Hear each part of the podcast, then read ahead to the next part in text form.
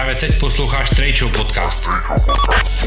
Pokud tě zajímají sneakers, streetwear, fotbal a rap, sleduj tradeshow.cz.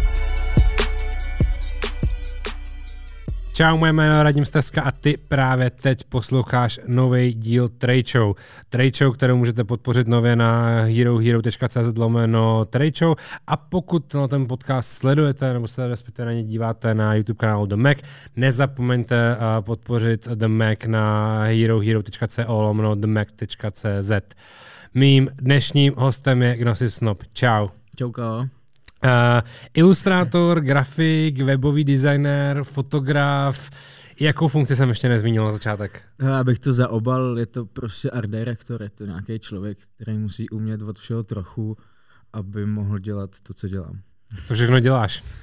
No, dá se říct všechno. Jako ta pozice art directora, to je v podstatě člověk, který přijde k nějakému projektu a musí jako nastavit komplet vizuální styl, vymyslet, jak to prostě bude fungovat, jakýho člověka na tohle to najdu. A takže jako fakt trošku od všeho. Já třeba v některých případech třeba jako vymýšlím kopy třeba. jako neumím vůbec česky, ale, ale někde je to potřeba mít i feel na tohle takže je to takový nekonečný maraton podle mě. Tady ten Full package. Job description. OK. Ale pojďme nějak klasicky nějaký začátek. Jak jsi se vlastně dostal k, k, k grafice, k ilustrování? Měl jsi na to nějakou základní školu, střední školu, vysokou školu, nějaký jako vlohy, že jsi prostě jako už ve školce začal kreslit a věděl hmm. si, že se to někam jako posouvá a že se tomu chceš věnovat?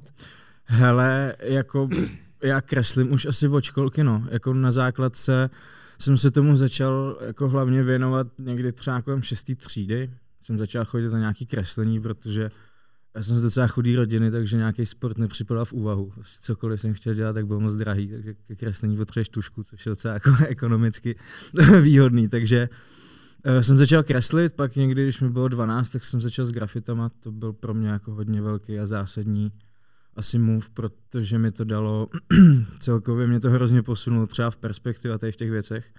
Takže jsem potom šel na střední školu se záměrem jako na design a tam jsem měl docela jako velký náskok oproti jako ostatním lidem. Já jsem si třeba myslel, že tam prostě přijdu a budou tam lidi, co prostě dělají vole, ve Photoshopu od školky, prostě víš co, a tam jako budu úplný noob. A nakonec jsem zjistil, že tím, že jsem začal jsem s grafikou jako v šesti, no, od šestý třídy, takže jsem měl jako docela slušný náskok, takže to bylo jako docela příjemný. Ale ty grafity byly jako začátek, který mě nějakým způsobem jako dokopal k tomu, že bych si jednou řekl, ale budu asi dělat tohle z toho, chci se živit nějakým kreslením nebo něčím takovým. Jaký bylo tvoje writerský jméno? Ti neřeknu. je to stále jako ilegální a nezapomenutelný? No, jako já jsem jako kvůli grafity byl u policie celkem třikrát Aha. a z toho jednou jsem nějaký záznam. Takže jako nechci to asi nějak. Jo, jo, jo, jasně. A uh, tím pádem asi jasně, že to nebylo jméno Gnosis a jak vlastně vzniklo jméno Gnosis Snob?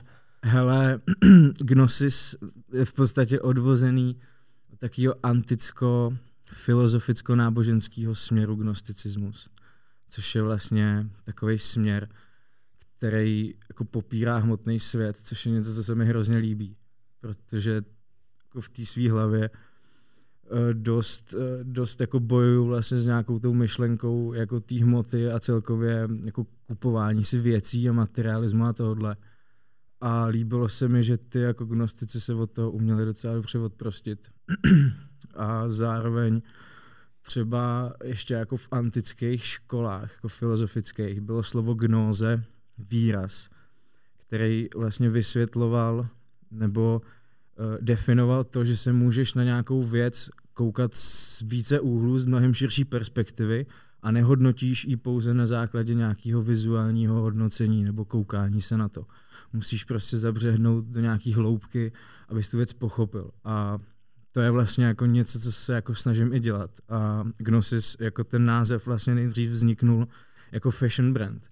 Já jsem s tátou postavil takovou dřevěnou sítotiskovou tiskárnu na čtyři barvy, a ještě v předchozí agentuře, kde jsem pracoval, tak jsem měl takovou místnost a dělal jsem prostě sítotiskový trička mm. roční.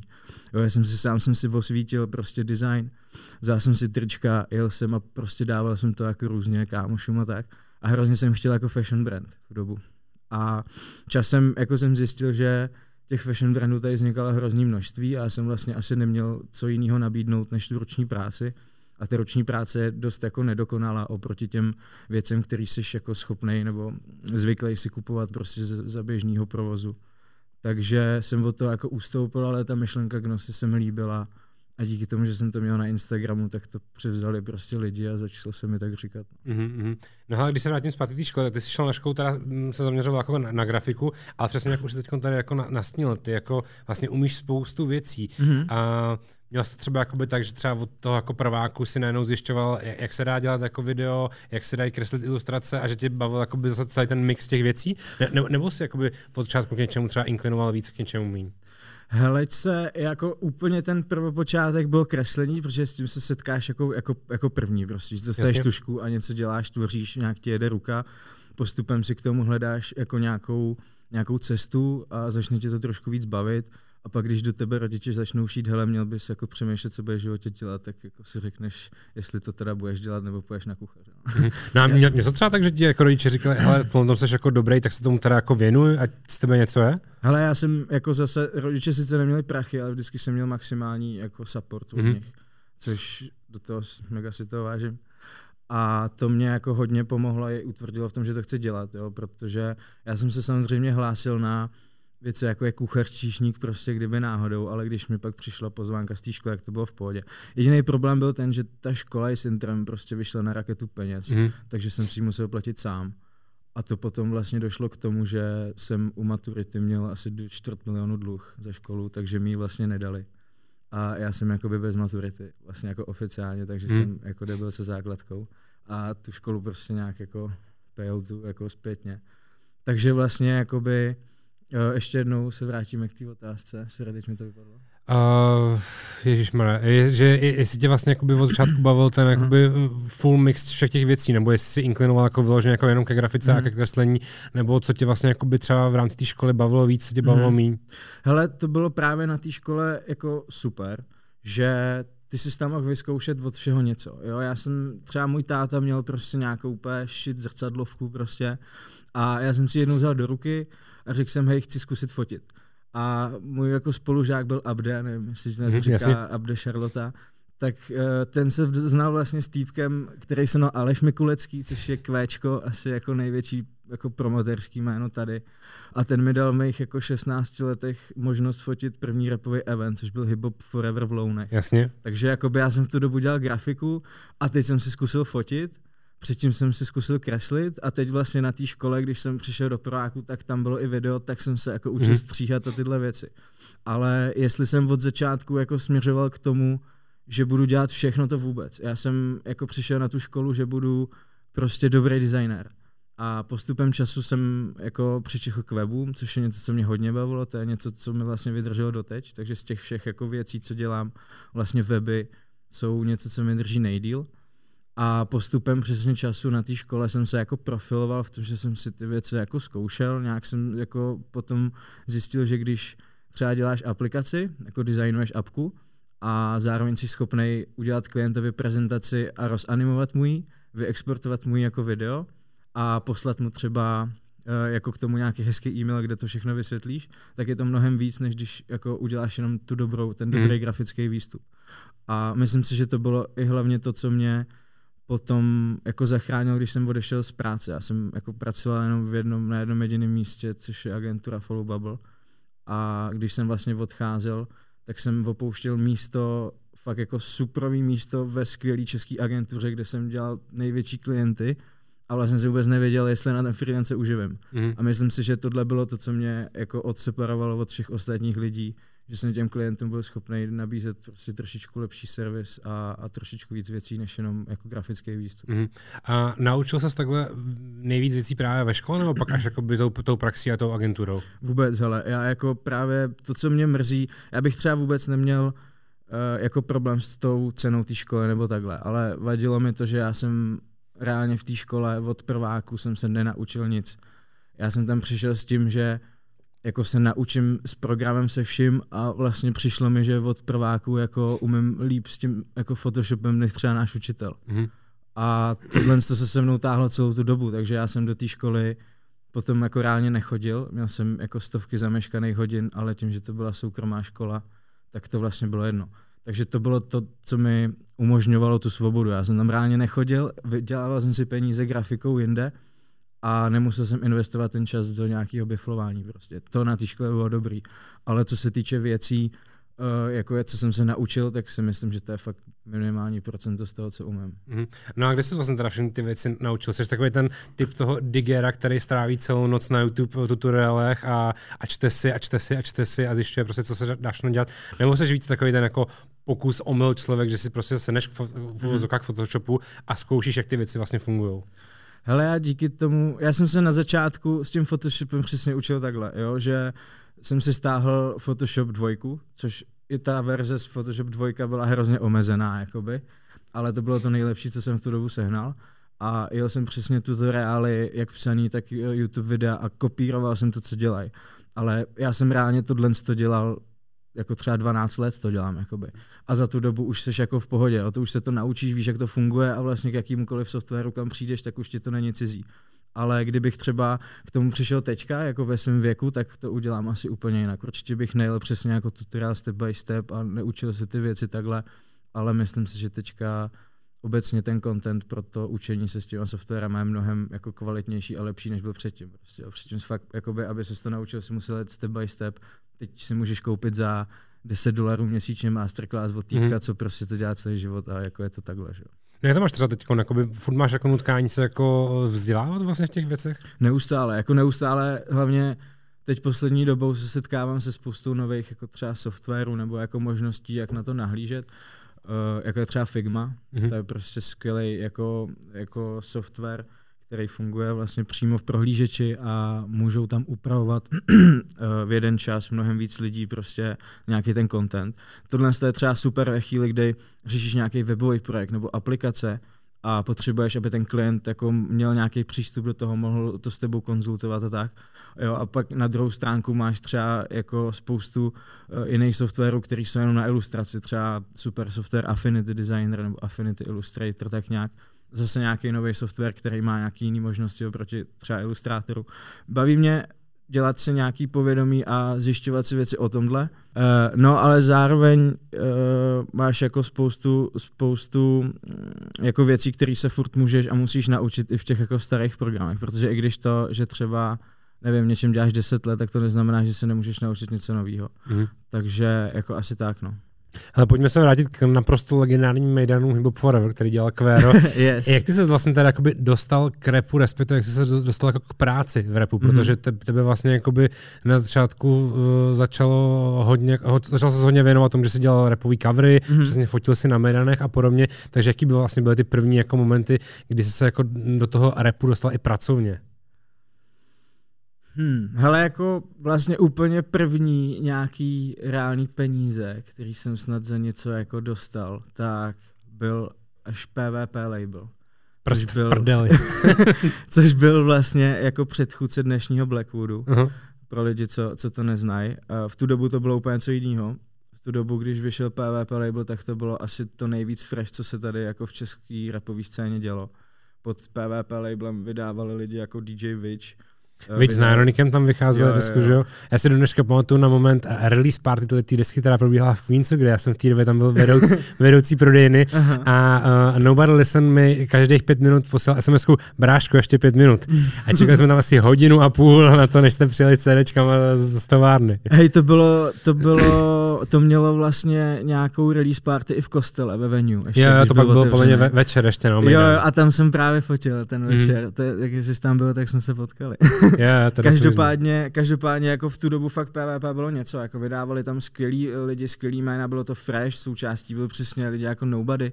Nobody byl vlastně pro mě i taky taková vstupenka do toho pražského zase jako mm. koutu.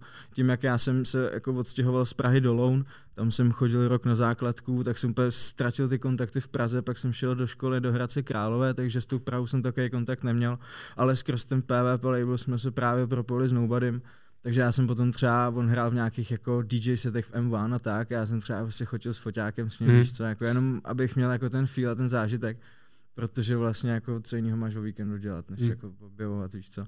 Takže jsem jezdil prostě Hradec Praha, tady jsem třeba celou noc fotil s Nobodym nějakou show, v 6 ráno mi koupil Big Mac menu a v 8.30 jsem měl hodinu, jakoby. Takže takhle jsem prostě jakoby žil třeba soustřední a jako bylo to super, neměnil bych, no. OK. Hele, uh, hodně si dělal jako repový covery, nebo jako na repový projekty. Mm-hmm. Uh, hodně si dělal ilustrace, měl si i nějaký cover, který byl jakoby víc z fotky. Co tě víc baví, i třeba jako fanouška? Seš jako, mm-hmm. máš rád ty jakoby koláže ala uh, Supercrew Toxic Funk a to, co třeba dneska dělají hodně jako Twelve Boys mm-hmm. třeba a podobně, nebo máš přesně jako radši ty ilustrovaný, co tě všechno jako baví, jak jako fanouška, tak pak jako třeba i to, co jako vlastně děláš ty. Hele, jako fanouška je to já vždycky v tý, díky tomu, že prostě to je moje profese, tak se na to koukáš úplně jinak než běžný spotřebitel, že? což je jako by logický. A vlastně díky tomu mě asi nebaví jako ty klasické věci, které třeba baví jako hodně lidí. Mě třeba, já nepotřebuji mít od coveru nějaký jako brutální vibe, mě klidně mm-hmm. stačí nějaká minimální myšlenka, která v sobě ale fakt jako skrývá něco, co si řekneš, wow, aha. Ale třeba poslední dobou, poslední dva, tři roky mě fakt hodně baví uh, 3D věci. Jo? Je to něco, co já jako neumím, je to něco, co v tom mém portfoliu vlastně těch znalostí a dovedností chybí, takže to dokážu ocenit díky tomu, že vlastně jako vím, že to je třeba úplně něco jiného, než dělám já, i když mm. je to vlastně furt grafika. A dost se mi líbily třeba ty věci, které měly prostě trippy red poslední. Jo. To je od nějakého týpka, jmenuje se Julman, Julman Oway na, na Instagramu a dělá fakt jako raketový prostě 3Dčka. A to mě fakt baví. Baví mě, když je tam nějaká malá figurka a má úplně vypimpený prostě brutální grill s velký úsměv. To, to jsou jako super věci, tady ty animovaný shit. V podstatě, když by si představil MacCon, ale ve 3Dčku. Mm-hmm. To je mhm. jako by the way moje velká vize. OK. Hele, zrovna k Mekonu se rovnou můžeme pustit, protože to mám přesně jako další věc, že mm-hmm. uh, pro mě osobně jakoby tvoje taková jako první velice signifikantní práce, kterou jsem jako zaznamenal mm-hmm. a kde mhm. jsem si jako říkal, OK, tohle už je vymyšlení od začátku do konce, že to je jako celá brandová mhm. identita, mm-hmm. tak je právě ten Mekon. A především pak ten druhý díl, mm-hmm. který byl už s těmi jako charakterem a s těmi postavičkama a s tím jako a, uh, s tou Matějskou vlastně jakoby. Tak zkus mi třeba popsat, jak vznikal jako tohle ten jako myšlenkový pochod, mm-hmm. pochod, že si vlastně jako osobnosti z Megu dokázal stvárnit jako do podob charakteru, jako uh, vlastně grafity charáčů mm-hmm. vlastně jako 90 devadesátkových mm. a do té jako celý jako vizuální identity, že se to udělalo jako celý od začátku až do konce. Ono je docela vtipný, že právě říká, že jakoby ta komunita začala vnímat signifikantně něco až takovýhleho, jo. Přitom vlastně, když z toho mýho portfolia je Mechon jako jedna, se dá říct, z těch nejmenších mm-hmm. věcí vlastně, ale je to zase věc, která jako byla na oko vidět nejvíc určitě v té komunitě rozhodně. Uh, takhle, ten, ten nápad, uh, promiň, ten nápad byl vlastně se Zbindou, kdy jsme seděli, hele, co uděláme prostě na další Mekon. Musí to být něco jako fakt top. Uh, dali jsme si na stůl nejlepší věci, co, ten, co za poslední dobu vyšly, nebo co byly nejzajímavější. 6 9 a Travis Scott, jo, ať si každý myslí, kdo chce, co chce, než prostě napráskal všechny v gengu, tak ho všichni poslouchali. A byla to nejvíc fresh jako věc, která tady jela, mělo to ohromný čísla. Když jste se podíval na jeho komunikaci, tak to byly prostě ulítlý barevné figurky, hmm. které se nám líbily. A pak vlastně přišel jakoby ten point s tím Travisem Scottem a Astro World a když spojíš tyhle dva vizuály, tak ti prostě vyjde tohle. Jakoby. Takže tam ta myšlenka nebyla opravdu, jako že bychom se dělali vyhulení, řekli, hej, mm. uděláme prostě jako něco, ale bylo tam ten pokus o to spojit opravdu dvě nejvíc trendy věci v tom roku, hodíte na jeden vizuál a uvidíme, co se stane. A docela to fungovalo. Takže vlastně mě tady ten způsob práce docela bavil, protože já nejsem moc zvyklý ve své práci pracovat s trendama. Mm-hmm. Snažím se trendům nevyhejbat, nějak je jako vstřebávám, nějak si je prostě v hlavě přetáčím, ale nesnažím se vyloženě kopírovat trend k tomu, aby ty věci byly trendy. Tady to bylo něco, kdy jsme fakt poprvé pro tu práci použili podklad nějakého trendištu, který byl prostě o nás a pokusili se to vohnout jako pro nás, pro Česko. To je docela důležitý, protože kdo dělá práce jako já, tak to ví, ale Česká republika je oproti ostatním státům v Evropské unii společně se Slovenskem úplně něco jiného. A to, co může fungovat třeba v celém světě nebo v celé Evropě, tak v Česku prostě nikoliv a naopak. Jakoby. Takže my jsme jako sami nevěděli, jestli to třeba jako bude lidi bavit nebo mm-hmm. Ale zase ve finále, když se podíváš, jak tady prostě vypadají nějaký vizuální jako směry jiných prostě jako festivalů, tak si myslím, že to bylo prostě jako trošičku jinde, než jako Hmm. většina těch vizuálů, co tady jako Jak jsi teď zmiňoval tu odlišnost té České republiky, narážel si na Mhm. toto třeba té agentuře, protože v té agentuře si vlastně přesně pracoval jako s, primárně se zahraničníma klientama, s velkýma korporátama a podobně, takže tam byl jako problém toho, co si vlastně třeba vymys- vymyslel a že jsi se jako nemohl jít dál? Hele, to asi ne, ale spíš třeba určitý věci, které prostě jsou nějakým jako standardem ve světě, jo, třeba nějaký jako UXový, nebo, nebo co se týče social medias a tak, tak jsou nějaký prostě zákony, který jako ten svět mi přijde, že považuje jako za nějaký daný. A ve chvíli, když třeba přijdeš do Česka a chceš tady dělat nějaký produkt, tak prostě to jako většinou nefunguje tou samou strategií, jako prostě jako v celém jiném světě. Jo. Mhm. Třeba krásný příklad jsou Lime koloběžky. Jo, a to třeba jako všude po New Yorku, prostě všude, jako, nebo Kali, všude jezdí, je to jako celkem v pohodě a tady s tím prostě lidi jezdí do Vltavy. Jo, a to je jenom jeden z milionů příkladů, Hmm. který jako vlastně můžeš uvíct, že fakt ta mentalita česká je úplně jiná a myslím si, že třeba nikde jinde ve světě by nefungovala jak se jmenuje ta stará česká bohdalka, vole, s kroužkováním v křížovkách. Jo, to je další příklad podle mě té komunikace, Mhm. že tady jako stačí dát prostě 90 letou herečku, která kroužkuje křížovky, vole, jako v časopise a má teď miliony čísel prostě. Zkus tohle udělat v Americe, kámo, Mhm. jako vysmějou se ti. Jo, nebo jinde ve světě. A to je asi jako to hlavní, jako na co jsem poukazoval. Mhm. no. OK. Hele, když se po, posunu dál, jak jsi zmiňoval přesně uh, z Bindu a jak jste, jak jste spolupracovali na Mekonu, tak Mhm. se mi uh, nedá nepokračovat jinak než uh, Section. A co tě, jak jste přišli na vykřičník, jak jste přišli na toho jakoby uh, typického charaktera uh, pro Section Store? Mhm. Hele, ten byl celkem jasný zadání. Za mnou přišel z Bindia a řekl, hele, prostě chcem 90 charakter. Mhm. Jo, tam jako by byla vyloženě jako jasná vize, jasný zadání, jak chtě, chtějí, aby to vypadalo, jaký to má mít vibe. A vykřičník vlastně kluci už měli vymyšlený z loga. Mhm. Jo, to logo jsem s nima nedělal já, to si vymýšlel tuším z Bindia přímo s Vojtou a někdo jim to jako prostě nakreslil. A tak, takže asi takhle no. Tím pádem ten charakter pro tebe byl úplně jednoduchý, protože ten 90 charakter to je přesně něco, z čeho ty si vyrůstal v grafity, že jo? No jasně. Mě to hrozně bavilo, protože vlastně, ještě abych to jako uvedl na pravou míru, tak já jsem se nevěnoval tak moc ilustracím, jak se věnuju teď před Maconem. Mhm. Mm-hmm. Macon byl pro mě i zásadní v tom, Jo. že jsem si konečně začal důvěřovat v tom, že to, co nakreslím, tak jako vypadá natolik jako přijatelně, že to prostě lidi bude bavit. Já jsem do té doby neměl jako nějakou vnitřní sebedůvěru jít s těma věcma ven, takže do té doby jsem dával ven jenom fotky, weby, grafiky, všechny možné věci, ale ilustrace jako taky moc ne. Takže to byl, i v tomhle tom byl docela zlomový, ten, ten Macon. No. Je, je pro tebe ta ilustrace ta jako jedna z těch disciplín, která tě baví všeho nejvíc? Teď už jsem to asi zase přehlcený na chvíli, Jo. mm, protože třeba za poslední rok byla ilustrace to, co mě živilo hlavně, Jo. že jakoby na základě prostě těch i různých figurek na Instagramu, tak prostě chodily různý, různý jako nabídky, že prostě hele, my potřebujeme tady prostě prokytkat, vole, figurku nebo Mhm. mm. něco, viděl jsem, že kreslíš. Takže to bylo jako super, ale teď třeba mě zase jako hrozně, hrozně baví ty weby hlavně, Jo. protože mám konečně jako super člověka, co umí programovat. Mhm. Hele, poslední ilustrátorská věc, kterou jsem se chtěl Mhm. s tebou probrat, tak je samozřejmě projekt The Most Wanted uh, Honzy Stracha a Aha. jejich board game. Yes. Uh, kde, jak a proč přišel nápad udělat stolní deskovou hru a mm, byl, byla to pro tebe jako nějaká, jako, byl, byl to nějaký tvůj sen jako hrát si jako s postavičkami, které jsou pak jako reální, nebo Mhm. to bylo nějaká jako challenge, se kterou jsi musel vypořádat? Hele, my jsme jako, tady na ty věci máme s Honzou hrozně podobný point of view. On jako si myslím, že v určitých směrech vyrůstal dost podobně jako já a tudíž má jako rád podobné věci a ten jako nějaký, nějaká vize o tom, že bychom chtěli jednou mít něco takového, tak si myslím, že byla v nás obou. Ale Honza udělal platformu, kde to je možný. Mhm. Jo, a ve chvíli, kdy vlastně jakoby mě přizval na to Most Wanted, tak jsme prostě začali vymýšlet jako neskutečné šílenosti a, a věci, protože ten merch, který je na Most Wanted, chceme fakt dotáhnout hodně daleko a nechceme, aby to byly jenom trička. Jo. Mhm. Mm. To se vůbec nemyslí. Chceme, aby ty lidi začali vnímat, že merch může být i něco jiného.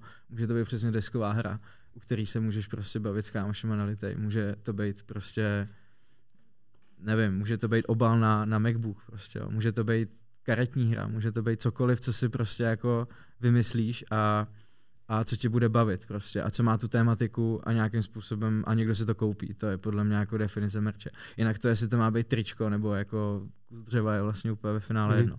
A co se týče té tý deskové hry ještě zpátky, tak Honza přišel, že to je jeho velký sen, něco takového mít. A on řekl, OK, let's get it. A se za měsíc jsem vlastně přišel s nějakým jako konceptem, jak by to mohlo vypadat, jak by mohla jako fungovat nějaká ta mechanika. A nějak jako ten první nápad, co zešel, tak se nám jako obou líbil, schválili jsme si to, dali jsme dohromady uh, nějaký otázky, Jo, já jsem si potom několikrát prostě po sobě zkoušel prostě tu hru furt dokola hrát, aby jsme třeba ladili nějaký, nějaký věci a myslím si, že jako reálně za měsíc ten produkt byl jako vymyšlený, nadizajnovaný a, a připravený, jo, že tam vlastně není ani zatím nějaká jako nějaký dlouhosáhlý vývoj, mm-hmm. že jsme rok ty vole jako ladili nějaký gameplay nebo něco takového to jako vůbec. Neměli jste nějaký testovací session, kdy jste vzali 10 lidí do místnosti, jo, dali jste tam dvě flašky Morgana a ať si hrajou a si uvidíme, hrajou. co z toho vznikne. To ne, to ne. Jakoby je pravda, že si myslím, že dost vlastně se eh, snažíme ty věci dělat tak, aby bavily nás. Mm-hmm. Že vlastně pokud to nebaví jako mě i Honzu, tak jako vlastně není důvod to dělat. Jakoby. A takže e, jako proto si myslím, že ta hra byla jako spíš, spíš jako pro nás, než pro, než pro zákazníky, protože jsme se na tom chtěli ujebat my a to, že to mělo takovýhle úspěch a prodávalo se to docela dost, tak je jenom jako dobře a dává nám to možnosti dělat další, další takovéhle věci, takže díky za to. Super. Hele, um, pojďme se bavit o taky jako teď jako nejaktuálnější tvojí práci a to je uh, vizuální rebranding The Mac, který mm. právě teď lidi už můžou vidět díky novému logu a tak podobně. Uh, kdy přišel nápad udělat něco nového s Megem, proč se to, proč se to najednou všechno modrý mm. a podobně?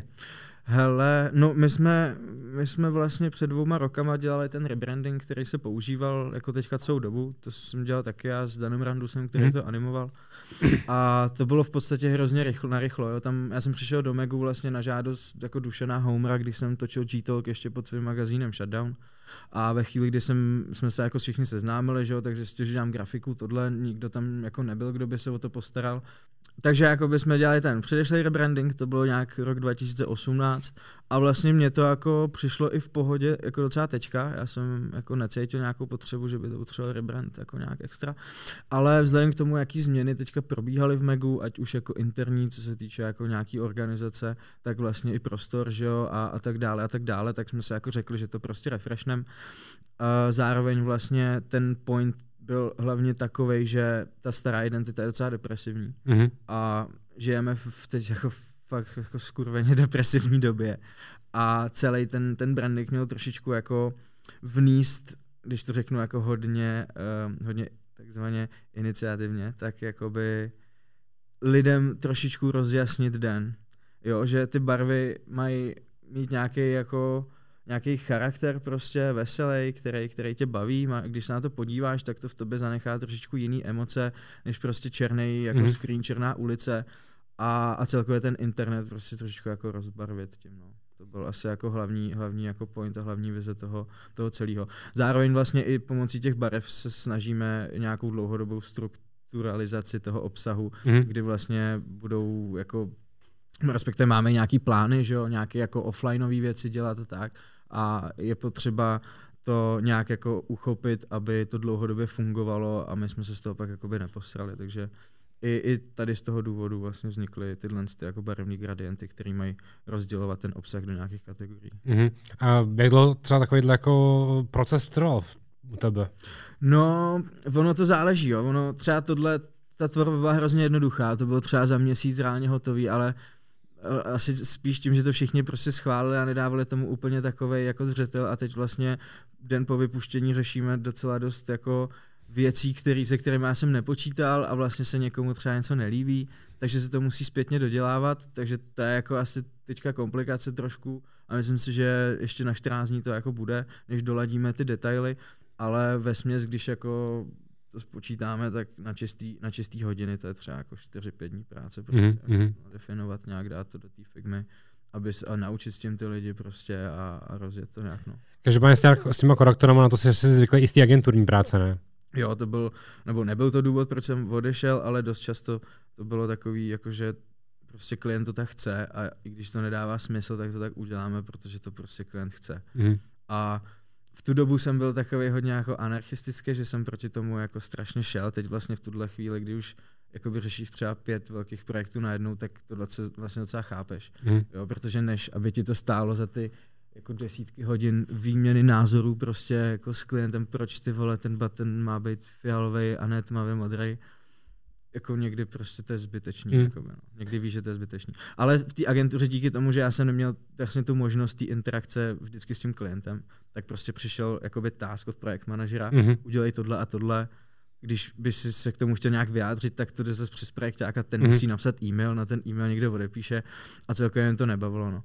Ale jakože nechci si vůbec stěžovat, já jako jsem dělal fakt asi v nejlepší agentuře jako v Česku, kde jsem vůbec mohl dělat, jako Follow Bubble je definitivně jedna z nejlepších jako contentových agentur, jako klidně můžu říct i v celé střední Evropě.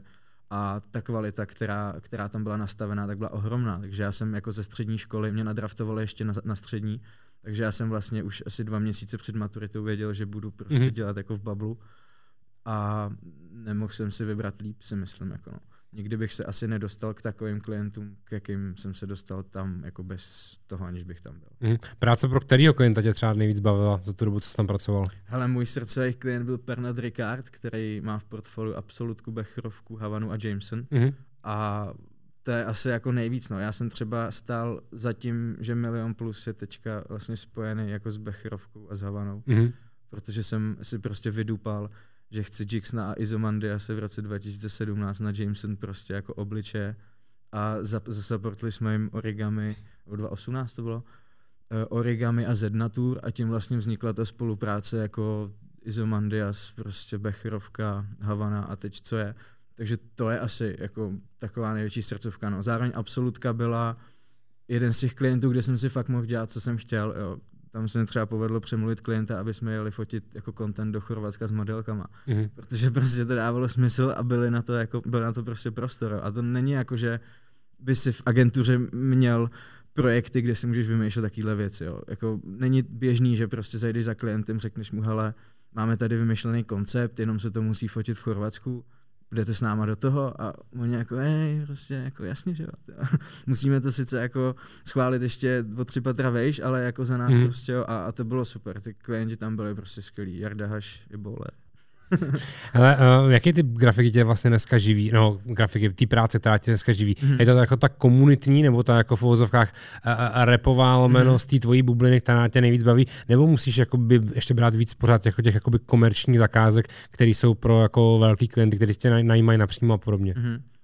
Hele, já, já ani jako nevím, jestli se chci dostat do bodu, kdyby mě tady ta jako komunita živila, jako vyloženě živila. Mhm. Jo, je, protože já spoustu těch věcí odmítám. Jo, furt mi chodí prostě, hele, uděláš mi cover, nebo uděláš mi vizuální jako směr, nebo uděláš mi logo, nebo něco. A já nechci být nucený pracovat s lidma z téhle komunity jenom proto, abych měl na rohlík. Jo. To jako ra, radši, ať z toho nemám ani korunu, ale prostě můžu říct, hele, to, ty se mi nelíbíš, jdi do píči. Mhm. A to je pro mě fakt důležitý. A vlastně mě ta klientská práce baví. Mě hrozně baví ten jiný styl práce. Mě baví přijít sem do Megu a jít za zvoleným homerem a řešit s ním prostě jako samolepky, ale zároveň mě baví jít prostě do firmy a před deseti manažerem a prezentovat projekt. Mhm. Protože vím, že na to mám, že mě to baví, že to umím a že ty lidi jsou v piči z toho, že před ním stojí týpek, co vypadá, když vyšel z vězení a vysvětluje jim tady, jak mají prostě pracovat. A, a to mě na tom prostě jako baví a, a strašně to naplňuje, takže já asi nikdy nechci, aby mě živila tahle komunita. Jo. Ten, ten jako můj směr takový není. To, že se prostě k tomu připlete sem tam nějaká jako zajímavá zakázka, je super, ale nechci, nechci prostě být stavený do pozice, kdy musím dělat jako třeba s nějakým raperem, protože Mhm. mm. mi zaplatí peníze. To Jo, jo. v žádném případě. A, a je to spíš tím, že eh, v repu jako není tolik peněz, jako je ve velkých značkách, nebo je to spíš o tom mindsetu, že vlastně s tím, těm lid- lidem jako nedokážeš nikdy jako nic vym- vysvětlit. Protože je, je, pravda, že velká značka si možná nechá líp poradit, když jim řekneš, tohle je vizuální identita, s něco jako rapper to nemusí vlastně vůbec pochopit. Mm-hmm. No, to je vlastně něco, s čím já i bojuju docela jako tady v Megu. Ale říkám, zase jako být designer není být umělec. Být designer znamená být problem solver. Design, mm-hmm. design řeší problém.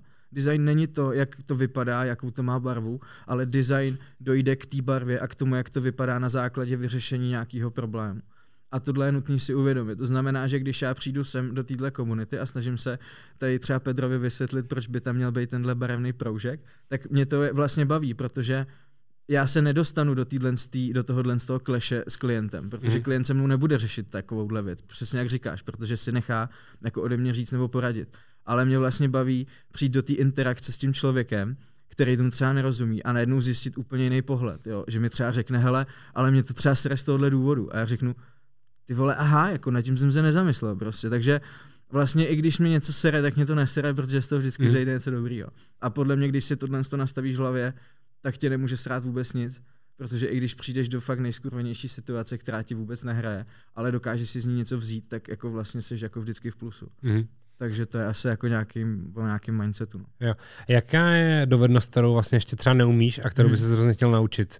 Jo, jaký jsou vlastně tvoje limity? Chtěl bys si udělat počítačovou hru, nebo co jsou jakoby tvoje sny toho, co víš, že ještě neumíš, ale chtěl bys to umět a chtěl bys to někdo dokázat?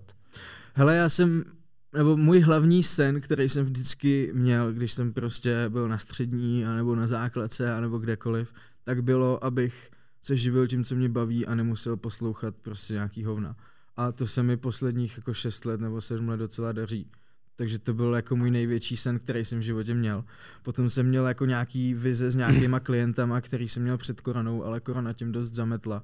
Měli jsme obrovský plány s Hop Arenou, jo, to byl jeden z mých jako největších klientů v tu dobu, byly ambice rozšířit to do celé Evropy, jako fakt z toho udělat brutální věc. Pak přišla korona a najednou jsme zjistili, jako ty vole, prostě, jo. A takže mě, mě odpadli dva klienti jakoby před covidem. Ještě jsem fotil porno pro fake taxi a to byly dvě, dvě věci, co mě jako hlavně živily v tu dobu. A v obě dvě jsem přišel, mm. takže já jsem vlastně společně s koronou jako ztratil i jako nějakou vizi toho, kam se má jít nebo kam jako půjdu. Ta Hop Arena pro mě byla velká, velká časová, velký časový vytížení, takže spousta těch jakoby plánů směřovaly jako k tomu klientovi a musel jsem se vlastně rozhodnout a já vlastně asi furt jako rozhodlej nejsem, jo. Já teď jako makám, prostě nedělám nic jiného, než prostě makám, posouvám tu tvorbu dál, ale nemám nějaký jako vytyčený cíl, kam bych chtěl dojít. Mm. Hodně mě teďka baví dělat si vlastní věci, jo, například prostě přesně na Most Wanted s Honzou, kde si můžeme vymýšlet, co chceme a jenom zkoušíme, co ty lidi baví a nebaví. To je něco, co mi teď přijde super, ale kdybych ti měl odpovědět, jako kde se vidím za rok, za dva nebo tak, tak jako fakt nevím. Protože jednak ten trh je dost nepředvídatelný, to je jako druhá věc. A klienti se furt vlastně bojí, jo. Třeba jsem měl fakt jako na stole šest velkých projektů za fakt dost peněz a v každý ten klient, když jsou to velký klienti, tak to stopli, hmm. protože se bojí a nevědí, co bude, jo. Takže já jsem teď v takovém útlumu, kdy reálně jsem v nějakých jako 75 a 70 procentech a čekám, až se rozjedou i ty klienti a budou chtít dělat zajímavé věci ale říkám, no, nějaký jako vyloženě směr teďka jako nemám. No a co se týče nějakého skillsetu tvýho, ty jsi tady zmiňoval třeba to 3D, že by, že by se mm-hmm. chtěl naučit, tak jsou ještě nějaké mm-hmm. takovéhle další dovednosti, které bys chtěl jako rád se mm-hmm. dělat nebo chtěl bys se věnovat? Naučit. Hele, asi ne vyloženě něco, čemu bych se chtěl věnovat, ale rozhodně potřebuju dost nutně si rozšířit své znalosti, jako co se týče developmentu. Mm. Jo, protože mi to dost teďka nějakým způsobem brzdí v komunikaci s klientama, že třeba jakoby nevím, jak se některé věci dají jako udělat, takže nedokážu klientovi efektivně odpovědět, musím zavolat svým programátorovi, probrat to s ním, mm. pak to zase přeslepičit. Věřím tomu, že se nikdy nedostanu na takovou úroveň, že budu schopný řešit všechno s tím klientem, to ani moje ambice není, ale je tam jako nějaký určitý level, kam bych se chtěl dostat, abych si ty věci mohl řešit sám a nemusel mm. tím otravovat prostě ostatní lidi. No. Ale jako samozřejmě pak je tady i ta druhá jako stránka věci, že ty jako člověk nejsi schopný obsáhnout všechno. A tohle, o čem tady já mluvím, tak je třeba věc, která je zase jako pro projektáka jo, důležitá. Projekt manažer by měl tyhle věci vědět, protože komunikuje s tím klientem. Já ještě nejsem v pozici, kdybych měl kancelář a mohl mít prostě jako vlastního projektáka na každý projekt, který by mi to řešil a já se věnoval mm-hmm. jenom ty jedné věci. A je to hlavně z toho důvodu, že prostě nemám ve svém okolí lidi, kteří by byli jako schopní tohle dělat, abych se jako na ně mohl spolehnout a zároveň třeba měl ještě čas se věnovat něčemu jinému. Takže je otázka, jestli třeba jako nenastane situace dřív taková, že já prostě si najmu člověka, co to bude řešit za mě a nebudu zbytečně čas dávat do něčeho, mm-hmm. co potom třeba jako ne tak úplně využiju. Ale myslím si, že zrovna co se týče kódování, tak jsou to znalosti, které nikdy v životě nestratíš, protože to je všude kolem nás a hodí Přesně tak, jako no. mít. Jako obecně podle mě jako každý by měl rozumět aspoň trošku nějakým jako HTML kódům a podobně a je to jedna z nejcennějších zkušeností, co jako v tom dnešním světě je. No. Je to tak, jako ve chvíli, kdy si potřebuješ napojit i blbej web na nějaký analytics nebo něco taky Přesně fajn, tak, prostě tak potřebuješ nějaký znát. znalosti, no, potřebuješ jako propojit doménu Jo. s hostingem, pičoviny a to je jako strašně jako důležitá vlastně věc v dnešním světě. A taky druhá věc je, že jako hrozně jednoduše tady v tom můžeš člověka vojebat, protože ho prostě zahltíš tunou informací, kterým on nerozumí a pak ti za to zaplatí klidně prostě stovky tisíc úplně zbytečně, protože ví prd. Když víš, jako, jak to funguje, tak se ti tohle nestane. Přesně. A ty jsi se říkal, že nevíš moc, co bude za rok, za dva a podobně, ale pojďme se vrátit zpátky k, fashion značce Gnosis. Je tam furt v hlavě jako tvůj vlastní projekt, protože ty vlastně Hmm. děláš spoustu věcí pro klienty, děláš spoustu věcí pro jako každý. kám, kámoše. A hodně se, říkal jsi, že se hodně vlastně teď jako věnuješ Most Wanted a tam si jako plníš nějaký sny Mhm. a furt je to jako pro někoho. Je tam furt jako v hlavě to, že si chceš dělat jako svůj vlastní projekt? Hele, zrovna v případě toho Most Wanted, tam je to rozdělené na nějaký podíly, takže by to nebylo tak, Mhm. že by Honza přišel a řekl, hele, udělej mi tady za tisíc korun návrh na tričko nebo něco a já ti to vyplatím a všechno to jde jemu. Jo. Tím, že jsou tam nějaký jako rozdělený podíly, tak já vlastně vím, že cokoliv vytvořím pro Most Wanted, tak jako částečně tvořím i pro sebe. Samozřejmě z mnohem menšího podílu než pro Honzu, ale nemám tam takový to, že bych prostě strádal, víš, nebo něco takového, že, že bych jako investoval nějaký svůj čas do něčeho, z čeho pak mám hovno.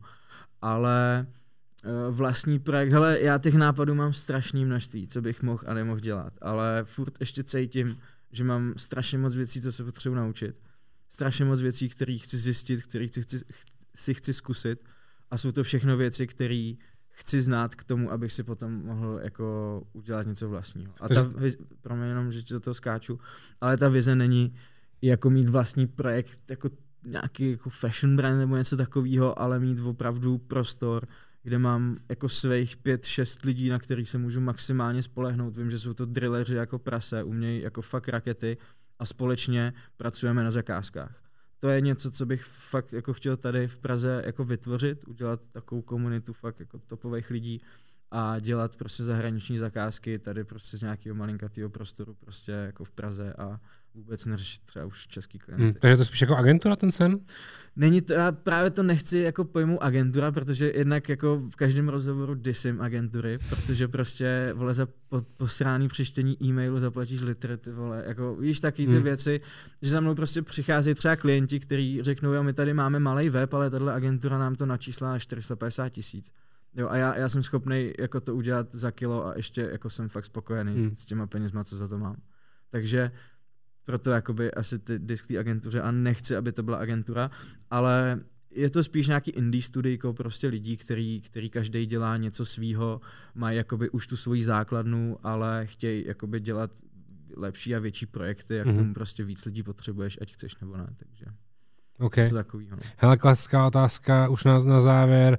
Uh, oblíbený profily na Instagramu, co tě jako nejvíc jako nakopává k práci, nebo jsou to nějaké jako uh, repový videa, který, u kterých si řekneš, ty je jako barevnost, kterou chci někam do nějakého projektu jako dostat, protože je to úplně něco wow, co tě jako nejvíc takhle jako na tom jako ka- ka- každodenním životě jako inspiruje. No. Já úplně nechci použít slovo jako inspirace, protože Jo, to je takový rozumím. jako uh, hodně široký, ale co ti dokáže jako si říct, OK, tohle to je fakt super. Jo, já si jako vzpomenu nějakou citaci od Pasty Onera, který jako dostal přesně takovouhle nějakou otázku typu, co tě inspiruje. A on řekl, hele, mě inspiruje to, že prostě jdeš do Teska a vedle rohlíků máš pneumatiky. To je ono, kámo. Hmm. Jakoby on na to přišel. Tady v, tady v těch jako momentech a tady v těch situacích přicházejí ty nejlepší jako kreativní míšenice v hlavě, kdy prostě ty se jako ujebáváš na něčem, co v tom světě absolutně nefunguje a, a třeba, třeba tě sere a je to tak vtipný, že vlastně ti to při, přitáhne jako na nějakou novou myšlenku.